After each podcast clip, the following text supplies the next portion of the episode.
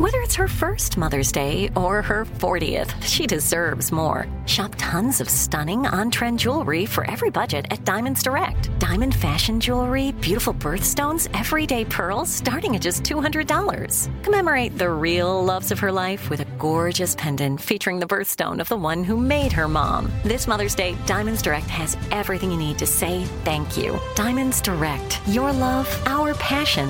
Online at diamondsdirect.com. I'm Tamika D. Mallory. And it's your boy, my son, the General. And we are your host of TMI. And catch us every Wednesday on the Black Effect Network, breaking down social and civil rights issues, pop culture, and politics in hopes of pushing our culture forward to make the world a better place for generations to come. Listen to TMI on the Black Effect Podcast Network, iHeartRadio app, Apple Podcasts, or wherever you get your podcasts. That's right. Danielle Moody here, host of the Woke AF Daily podcast. We've been with iHeart for a year, and what a year it has been. As we head deeper into 2024 and yet another life changing election cycle, Woke AF Daily is here to keep you sane and woke. Make Woke AF Daily your podcast destination for 2024 election news and analysis. Listen to Woke AF Daily Season 5 on the iHeartRadio app, Apple Podcasts, or wherever you get your podcasts. The Black Effect presents Family Therapy, and I'm your host, Elliot Connie. Jay is the woman in this dynamic who is currently co parenting two young boys with her former partner, David. David, he is a leader. He just don't want to leave me. But how do you lead a woman? How do you lead in a relationship? Like, what's the blueprint? David, you just asked the most important question. Listen to Family Therapy on the Black Effect Podcast Network, iHeartRadio app, Apple Podcasts, or wherever you get your podcasts.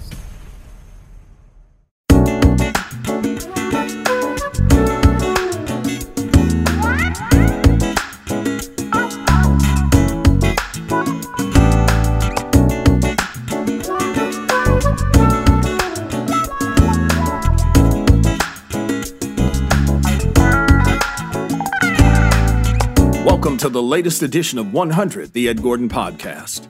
Today, a look at a groundbreaking program that brought black culture to the small screen like never before. This show was born during the late 1960s, during the height of the Black Pride movement, and featured some of the biggest names in music, including Stevie Wonder, Earth, Wind, and Fire, Patti LaBelle, Gladys Knight, and Harold Melvin and the Blue Notes. It highlighted the deep, rich influence blacks had on the world of arts. No, we're not talking about Soul Train. We're talking about Soul. The show debuted on PBS two years before Don Cornelius would start a local show in Chicago called Soul Train. Unlike Soul Train, Soul's concentration was wider than just music. It also showcased dance, spoken word, the fine arts, and intellectual discussions as well. The show aired for five seasons from 1968 to 1973. So, why isn't Soul and its creator, Ellis Haizlip, better known? Hard to say. However, both are finally getting some well deserved shine thanks to the award winning documentary, Mr. Soul. The film looks at the extraordinary show, its host, and the culture of the time. The documentary is the project of filmmaker Melissa Haizlip, who is also the niece of the show's creator. Melissa, welcome. Thank you so much. It's great to Yeah. see you, Ed. Glad to have you. You know, uh, th- th- in all transparency, I just said before we started, congratulations. This is a wonderful, wonderful project. And let me say this. I like to believe myself a bit of a music aficionado and uh, an R&B aficionado. And I confess, probably about a year and a half ago, I stumbled on a performance on YouTube by Harold Melvin and the Blue Notes. And then I stumbled on a performance by the Dells. Yeah, I'm going to get into Teddy's Perm in a minute, but and I thought these are great performances. Where is this from? And then I found this show called Soul, which I knew nothing about. It's Uh, remarkable. I like to say it's the greatest show you've never heard of, even for incredible soul aficionados and you know well well, well deep into the culture, folks such as yourself and leaders in the music and entertainment. There are many people who have so, somehow missed this, you know, window that really was the precursor to our what we think of as our cultural and vi- visible cultural history on television with Soul Train. You know, this came before Soul Train from 68 to 73. And so it really is kind of like a, a, a hidden figure in a way yeah, it really is. Uh, you, mentioned that it, it it is a precursor. Soul Train came around uh, on my birthday. It dawned August 17th, 1970. So I was 10 at that point.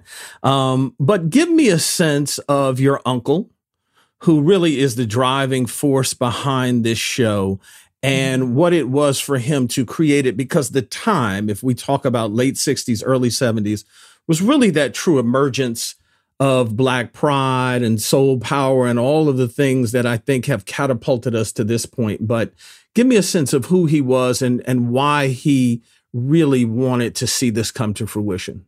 Absolutely. Ellis Haizlip is kind of an unsung hero, which makes him so, uh, you know, adorable and charming in a way because it's always, I'm really attracted to the stories of, you know, ordinary people doing extraordinary things and and that's so relatable. Uh, not only was he my uncle, he was a real pioneer in, in terms of broadcasting and uh, really creating um, space for Black excellence. But before that, he was uh, really involved in the Black arts. Uh, he was what was most important to him was to give visibility for Black artists and to be on the cutting edge of building Black institutions around art back at a time when we weren't really included in this, you know, folks weren't ascribing value to blackness and black creativity and black black art. And and so there was always an issue around well is it high art? Is it is mm-hmm. black culture is black music the same as important as beethoven? You know is black american dance the equivalent of new york city ballet? Like there were all these issues around because we were on the heels of civil rights movement, Jim Crow. This sense of inclusion, a word we use so casually now, wasn't even an option. And so Ellis Haizlip was a race man, as they say in the olden days. And not that he had disdain for other races, but this is a term that actually meant he was a champion for the race. And he believed innately in our beauty, our strength, our excellence. And, you know, Black excellence was not a hashtag, it really was a concept that and you know to be young gifted and black was very real. So ellis's goal was continually to push the culture forward as a producer as a pioneer as a connector but really to to give black artists uh, a chance to be seen. This whole concept of visibility is so important and was important to him. And even now when we're talking about erasure and this idea that if we're not somehow um, you know validated or justified or in the record books that our contributions to culture have been erased. And so I think Ellis was aware of that then, and he knew that he had to create something.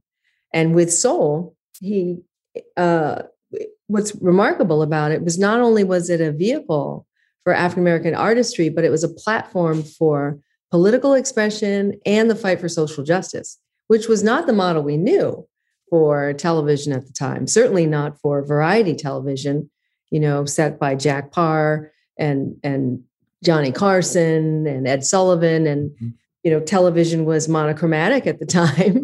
it was pretty much white and so to have a show that kind of interrupted that narrative and said actually there is a black renaissance there are black artists and and music and things, you know, to put that into people's living rooms at that time, it's really remarkable. I, and I think he was very quiet and very low key, but he definitely had an agenda. And he knew that um, if people could just see the beauty and the love, that they could experience the full Black experience. Yeah, I want to get into the creation of the show and what the show was and some of the names that came across. You know, I, I started my career in Detroit um, on a show called Detroit Black Journal, which was the precursor to Tony Brown's Journal. Tony was the first right. host, and he went to PBS and started Tony Brown's Journal. I think of people like Gil Maddox, and there are many others that dotted the country um, yeah. and started these kinds of shows during this time. But there were extraordinary people that crossed through this show. Um, yeah. Your uncle was not the original host. Alvin Poussaint uh, right. was a, a, co-host with Loretta uh, Long, who later became Susan on Sesame mm-hmm. Street. That's right. Uh, yeah, and then Nikki Giovanni would come through and host on occasions. Stan Lathan, uh, many know uh, his daughter Sanaa uh, Lathan was the director of the show. And here's the funny part: I was looking at the performance I was telling you about the Dells, and they showed the credits at the end. And on the credits, it said Anna M. Horsford yes. assistant producer. And i said to myself i wonder if, if that's anna maria horsford who later we knew uh, you know on amen. So talk to me about just the sheer number of people that walked through that door let alone the performers. Oh, it really yeah. gave it really gave african americans an opportunity to work in this business beyond just the host. Yeah and that's what we also wanted to convey in the show in the film was uh, Ellis Haizlip was creating a, a, a community, and he understood the importance of visibility and opportunity because those were the two things that we didn't have anywhere. You know, an opportunity to have a job in television. And Ellis understood the importance of opening the door for others and giving opportunities that black women women weren't having you know to be in positions of power so he actually gave two black women the first opportunity to be associate producers and assistant producers in television. And one of them was Anna Maria Horsford, who at the time was literally a temp at the front desk at WNET Channel 13. And Ella said, Hello, what are you doing here? You know, come with me. And she said, I want to be an actress. And he said, Well, you don't belong at the front here answering phones. Come with me.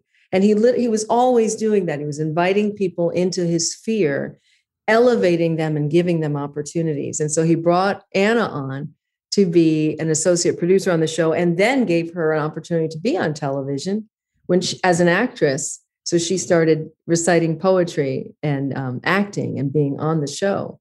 And then the other one was um, she was married at the time to uh, Hal Jackson.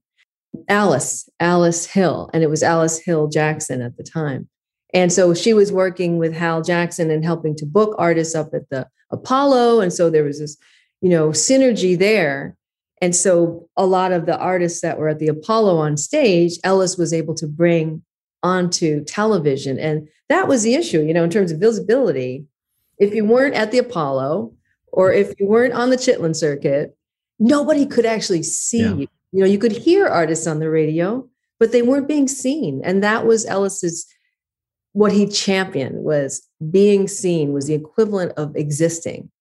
There will be a couple of generations now who can't conceive of black people not being on television and not being able to see your favorite stars on TV. And when we look at the lineup of people that made it through the doors of this show, they're superstars. And you would assume well, of course they'd have a place on television. I, am talking about, let me just read off some of the names Al Green, Stevie Wonder, Patti LaBelle, Gladys Knight, uh, Earth, Wind, and Fire. I mentioned the Dells, Harold Melvin, the Blue Notes, Kool and the Gang, Roberta Flack. The list goes on and on and on.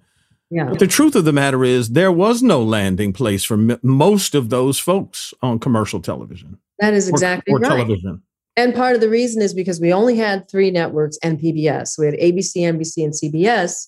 And it was so hard because of Jim Crow, because of discrimination. Even a Black person being on television was a rare event. Um, you know, getting to see Harry Belafonte host uh, the Tonight Show as, you know, sitting in for a week was extraordinary. But Harry didn't have his own show. And when he did have a show, it was canceled very soon, as was um, Nat King Cole's show was canceled. And so there was this fight about not allowing Black people to have agency and to be seen in their true light, as opposed to being seen in negative, um, you know, images and imagery of poor neighborhoods and people being arrested and the unrest, uh, the the violence, quote unquote, associated with the Black community, because people were responding to the deaths of our heroes. it was important. Malcolm and Medgar and you know, and the unrest that were happening across the country and racially, um, you know, the tensions. And so we were depicted very negatively. And so the first show on television that happened that same year as Ellis's was, you know, Julia. in mm-hmm. September mm-hmm. of 68 and and how remarkable that was in terms of turning the tide and so that but that was a you know a scripted show and here's ellis saying let me help and i don't know i think he was in the business of changing minds and so just by showing black culture he was able to see help people see you know that there is another version of blackness When we return, we'll look at soul as a vehicle for social change and Ellis Haizlip's other trailblazing role for the LGBTQ community.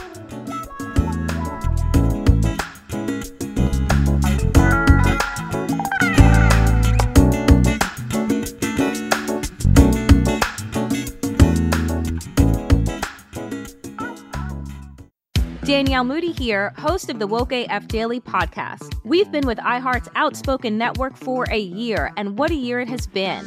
Every weekday, I navigate our rapidly changing world alongside our series of fabulous expert guests. As we head deeper into 2024 and yet another life changing election cycle, Woke AF Daily is here to keep you sane and woke. Woke not just to the latest headlines, but also to the collective power we all have. Woke to the need to build community with those around us. Woke to how to avoid burnout, and woke to the ways we can all find joy in the madness. Make Woke AF Daily with Danielle Moody your podcast destination for 2024 election news and analysis. And tune in to hear the ways I am working to stay grounded amidst it all. Listen to Woke AF Daily Season 5 on the iHeartRadio app, Apple Podcasts, or wherever you get your podcasts. Hey, everybody, welcome to Across Generations, where the voices of Black women unite in powerful conversations. I'm your host, Tiffany Cross. Tiffany Cross. I want you all to join me and be a part of sisterhood, friendship, wisdom, and laughter. In every episode, we gather a seasoned elder. But even with a child, there's no such thing as the wrong thing if you love them. Myself, as the middle generation, I don't feel like I have to get married yeah. at this big age in life, but it is a desire I have and something that I've navigated in dating. And a vibrant young soul for engaging intergenerational conversations. I'm very jealous of your generation yeah. that didn't have to deal with Instagram and Tinder. This is Across Generations, where Black women's voices unite, and together, you know how we do, we create magic. We create magic. Listen to Across Generations podcast on the iHeartRadio app, Apple Podcasts, or wherever you get your podcasts. The Therapy for Black Girls podcast is an NAACP and Webby Award winning podcast dedicated to all things mental health personal development, and all of the small decisions we can make to become the best possible versions of ourselves. Here, we have the conversations that help Black women decipher how their past inform who they are today and use that information to decide who they want to be moving forward. We chat about things like how to establish routines that center self care, what burnout looks and feels like, and defining what aspects of our lives are making us happy and what parts are holding us back. I'm your host, Dr. Joy Harden Bradford, a licensed psychologist in Atlanta, Georgia, and I can't wait for you to join the conversation every Wednesday. Listen to the Therapy for Black Girls podcast on the iHeartRadio app, Apple Podcasts, or wherever you get your podcasts. Take good care, and we'll see you there. Hey, my name's Jay Shetty, and I'm the host of On Purpose I just had a great conversation with Michael B. Jordan, and you can listen to it right now. Michael is known for his performances in both film and television. His breakout role was in Fruitvale Station, playing Oscar Grant, which earned him widespread praise and numerous award nominations. His portrayal of Killmonger in Marvel's Black Panther, one of my favorites, further solidified his status as one of Hollywood's leading actors, earning him widespread acclaim for his complex and compelling performance. In our conversation, Michael really opens up. You're going to love listening to it, and I can't wait for you to check it out. The closest to getting what you want is always the hardest. It's always the feeling when you're getting ready to, you know, people give up right before they get what they've always wanted to get people quit. Listen to On Purpose with Jay Shetty on the iHeartRadio app, Apple Podcast, or wherever you get your podcasts. Soul was more than just a program to highlight the hottest musical guest or dance troupes. Soul was a program that gave voice to great thinkers and causes of import in Black America. It was interesting as I watched um, the documentary because, as you say, it wasn't just um, R&B groups that he had on. He had dance, but he also had thinkers on, influencers as we call them now. It was important for him to get our faces and our words out. Uh, Muhammad Ali made it through, and as you mentioned, Harry Belafonte, Cicely Tyson, who's always been an activist. Yes, we knew her as an actress, but always an activist. But one of the most compelling uh, uh, episodes, uh, Toni Morrison, another name, Sonia Sanchez, but one of the most compelling um, episodes was when Nikki Giovanni and um, James Baldwin sit together. Why do we, as black writers, seem to be so hung up in the truth? No one yet believes, really, there is such a thing as a black writer. A black writer is still a freak. You know, maybe even a, a dancing dog. We don't yet exist in the imagination of this century. And we cannot afford to play games. There's too much at stake. But there has to be a way to do what we do and survive, which is, uh, to me, what seems to be missing. Sweetheart, sweetheart, our ancestors taught us how to do that.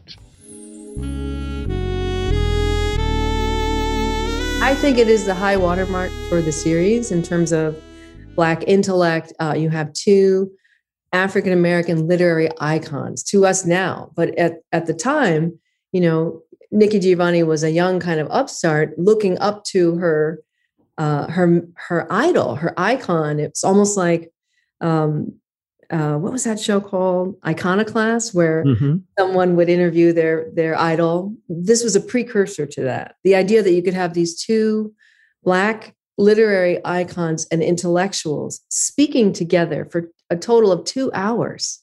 It's absolutely remarkable. They are talking about Black love and Black strength, Black sister and brotherhood, Black agreement, Black family, you know, the representation of men and women and, and, and all the issues, Black dissent. You know, you see two dissenting theater, uh, uh, uh, con- con- conversations at the same time. And it, what's remarkable about that is the humanity but also the interiority of blackness and, and, getting to see how people are thinking.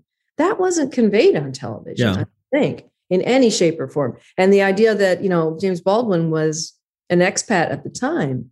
He was living in the south of France at St. Paul de Vence because of the unrest happening in America. And he didn't want to come to America to be on the show. So they went to him and met him halfway in London. Even that is a feat that you know, how do you take a 1971 yeah. television show and with with black people in it and shoot it in London at the BBC? That was just remarkable. It's like he was an Afrofuturist recognizing the significance of these two people in the same room and that these kind of conversations weren't generally heard. You would see conversations with James Baldwin and, and white authors like Margaret Mead, et cetera. But this opportunity to have, uh, you know, this sort of black intellectual conversations were few and far between. And when and, and extraordinary that, as you mentioned, their thought um, was not always harmonious, but it was respectful. Um, something that we don't see anymore today. And I, I just thought that was a, a, a strike, strikingly dissimilar to what we see today, unfortunately. Absolutely. Um, let me ask you about the personal side um, of your uncle. It was, um, you know, not hidden. He was he was and again a trailblazer here you know he was gay and and did not hide it uh you know he walked through um with with pride for that which was not easy um it isn't easy today but certainly was not easy uh back then what do you remember I remember a lot because um, he was my babysitter. so he was kind of my spirit animal and, and very much part of my nurturing as a child. Uh, what was remarkable about being related to him was that he decided to live with us at the time even though he had his own apartment in on fifth avenue in chelsea he lived with us on west end avenue and 80th street uh, and he would entertain and bring home people from the tapings after the show so as a little girl i remember you know, Ellis coming home at night with these, what I felt were like a magical coterie of friends. Didn't really understand who they were, but there was something, you know, theatrical about them and, and they would carry on and Ellis would hold court. And I would, you know, just be under the table trying not to get snatched by my parents and put back in bed at midnight.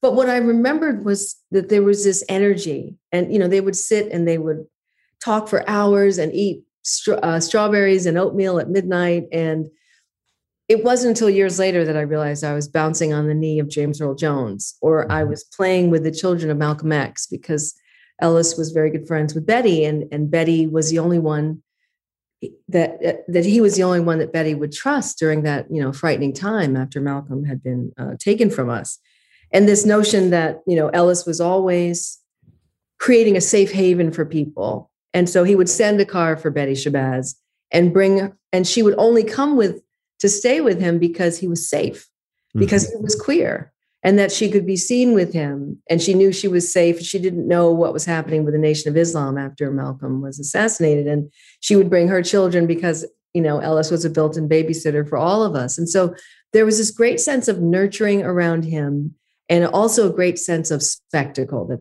every opportunity to celebrate. You know, he was a bon vivant, you know, he he loved to entertain, but he also understood the magnitude of every artist and their place in the world and that and how important it was to push them forward, whether he was promoting or uh, edu- you know, building institutions like the Alvin Ailey Company, which he helped to be a founder of, uh, or Bill T. Jones's company. He's sitting on boards and creating opportunities for artists and the furtherance of their career. And in terms of being queer, everyone knew that Ellis was different, but because he was so kind of eclectic and and theatrical, he was embraced. Mm-hmm. Now, I didn't understand the dynamics of that until I was much older, and seeing how the you know a very conservative, you know, church um, infused uh, black family, you know, sort of split down the middle when it came mm-hmm. to being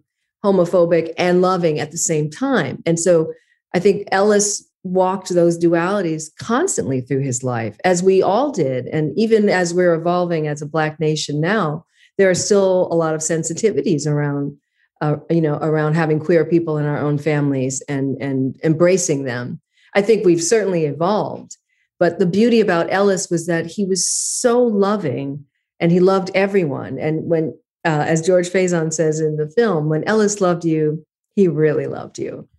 Yeah. Let me ask you about putting this together. Um, you know, you, you start with a wealth of content from the shows, but but then you have to uh, uh, cull it all together and figure out how to make a story out of it. For you, as a filmmaker, what did you? Because you always do. What did you learn that you didn't know going in?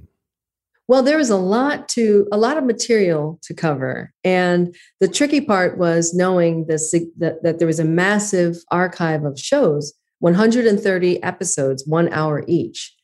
And so, because we're dealing on, with this incredible time between 1968 and 1973, we realized we had three stories to tell the biography of the show, the biography of the man, but also the zeitgeist, what was happening mm-hmm. in the nation that would have created an opportunity for a show like Soul to exist in the first place.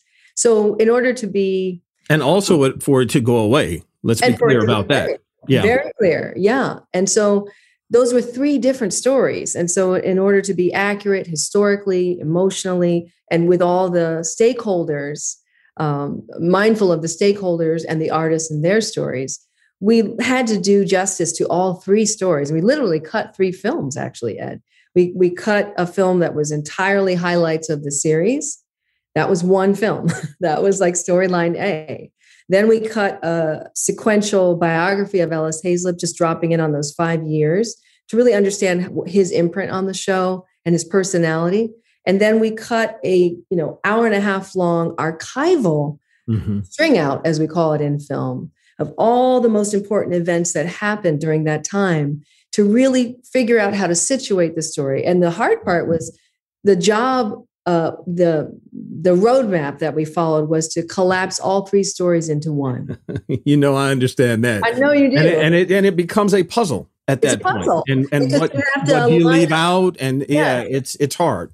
and the the the sort of working uh, the key to it was for us to say what are the most salient moments of all three and and how do they line up mm-hmm. so everything that's in the film has to earn its way into the story. So there was nothing extraneous. So if we had a, a story point it had to line up with the series it had to be significant to ellis's life and it had to have resonance in the zeitgeist of the country. And so that was like the working roadmap to put the whole thing together because there's so much more we could have put in, but we had to be mindful of the length of the film and we had to be economic with our storytelling. Yeah. So that's that's how our editing style was able to include so much and a lot of archival layering. You know, sometimes there are five things happening in one scene. You might be hearing one thing, seeing another mm-hmm. archival, listening to Ellis's voice. So that was the style of like creating a pastiche,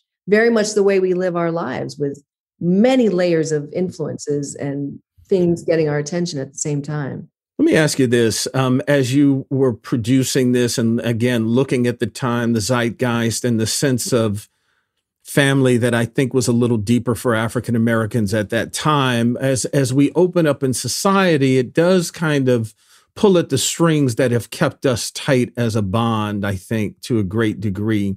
Yeah. Um, artists who had nowhere else to go and who found homes and felt at home with shows like this soon began to go other places, bigger visibility, bigger dollars, and the like.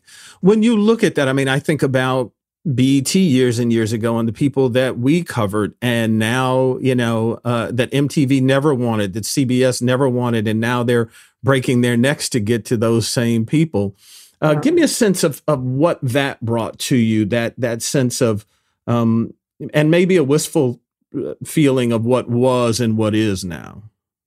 That's a really great question. And uh, there was so much heart in the making of the film and wanting to imbue this sense of love and pride uh, because we really felt like Ellis Haizlip, you know, had this vast love, as one of the uh, talking heads says at the end of the film, Thomas Allen Harris and it and it was a vast love much like the love of say james baldwin or bayard rustin and this mm-hmm. and everything came from that with ellis and so we we needed to imbue the film with this great sense of almost like it was a love letter to black culture and understanding the importance of elevating these stories some of whom have not been told and many of whom who've never gotten their due but then to pull it through to the present day and to show that these makers, these creators, these African American icons of the 20th century are the black seeds that keep on growing. They are the legacy. And so, and so here we are moving forward. And why we ended the film the way we did was to say who is who are the legacy keepers mm-hmm. and who is the legacy of soul? Who can we look to today to carry on this legacy, to keep pushing the culture forward and to keep making great strides. And so we wanted it to be, we wanted to resonate in a contemporary way, especially to young audiences who may not know these superstars from the past. And that was both beautiful. I, I call it heartbreakingly beautiful because, and many people have said when they see the film that they're really emotional at the end because they feel let down that somehow something so beautiful was lost.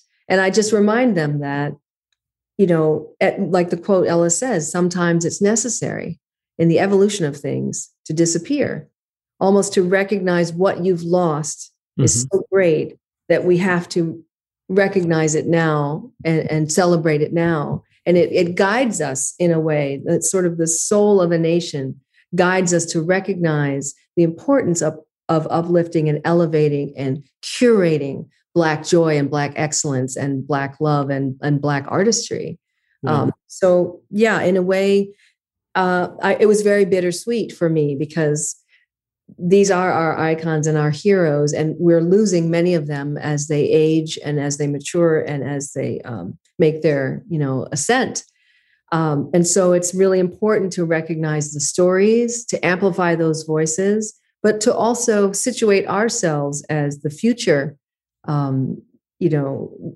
gatekeepers and legacy keepers, and the urgency of our own work and the importance of our own um, imprint that we're making right now. Yeah. Uh, you know, it as you said, it is a window of opening where we're finally being appreciated and our stories are being told. And I'm hoping that that's not a trend, but that it is a new normal. Um, you know, after what happened last summer and after yeah. uh, the sort of racial reckoning that we're in. So I think of the film as like a, a cultural corrective.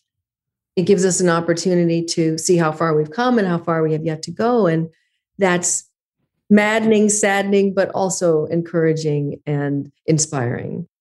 What about you and what's next? I mean, you know, this wasn't just um, a plum project for you to take because it was your uncle. I mean, you are a filmmaker. You've been doing this a while. So, um, what's what's on the horizon for you? Yeah, absolutely. And this was my, you know, my my my beautiful project, my love letter. It, it took almost uh, over ten years to create, yeah. but I'm also working um, out there every day. Uh, right now, I'm co-executive producing a new original series for Netflix. It's about the history of Black womanhood in America, but explored through the lens of women in hip hop, their lives and their music. So it's a four-part docu series on Black women in hip hop that I'm really excited about. Um, and then I'm developing my own projects. I'm hoping to do a reboot of Soul, and I have a couple other documentaries that I'm circling and behind the scenes projects that I'm circling as well. Well, we will look for all of them. And if any of them come uh, remotely close to Mr. Soul, you will have a hit on your hands. Thank you so much for being with us today. Thank you, Ed. So wonderful to share this time with you, especially who you are and what you mean to the culture. Thank you for, you know, talking about Mr. Soul. You are the legacy of Soul. Indeed. Thank you so much. Another big thanks to Melissa Haizlip for her award winning documentary, Mr. Soul, coming to HBO Max soon. 100 is produced by Ed Gordon Media and distributed by iHeartMedia. Carol Johnson Green and Cherie Weldon are our bookers. Our editor is Lance Patton. Gerald Albright composed and performed our theme. Please join me on Twitter and Instagram at EdL Gordon and on Facebook at Ed Gordon Media.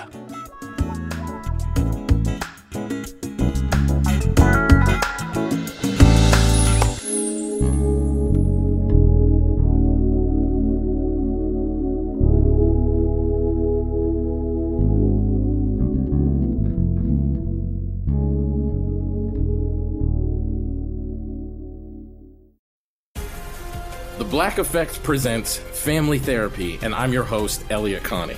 Jay is the woman in this dynamic who is currently co parenting two young boys with her former partner, David. David, he is a leader. He just don't want to leave me. But how do you lead a woman? How do you lead in a relationship? Like, what's the blueprint? David, you just asked the most important question. Listen to Family Therapy on the Black Effect Podcast Network, iHeartRadio app, Apple Podcasts, or wherever you get your podcasts. I'm Tamika D. Mallory. And it's your boy, my son, the General. And we are your host of TMI. And catch us every Wednesday on the Black Effect Network, breaking down social and civil rights issues, pop culture, and politics in hopes of pushing our culture forward to make the world a better place for generations to come. Listen to TMI on the Black Effect Podcast Network, iHeartRadio app, Apple Podcasts, or wherever you get your podcasts. That's right. Danielle Moody here, host of the Woke AF Daily podcast. We've been with iHeart for a year, and what a year it has been. As we head deeper into 2024 and yet another life changing election cycle, Woke AF Daily is here to keep you sane and woke. Make Woke AF Daily your podcast destination for 2024 election news and analysis. Listen to Woke AF Daily Season 5 on the iHeartRadio app, Apple Podcasts, or wherever you get your podcasts. Hey, everybody, welcome to Across Generations, where the voices of Black women unite. I'm your host, Tiffany Cross. Tiffany Cross. Join me and be a part of sisterhood, friendship, wisdom, and laughter. We gather a seasoned elder, myself as the middle generation, and a vibrant young soul for engaging intergenerational conversations, prepare to engage or hear perspectives that literally no one else has had. Listen to Across Generations podcast on the iHeartRadio app, Apple Podcasts, or wherever you get your podcasts.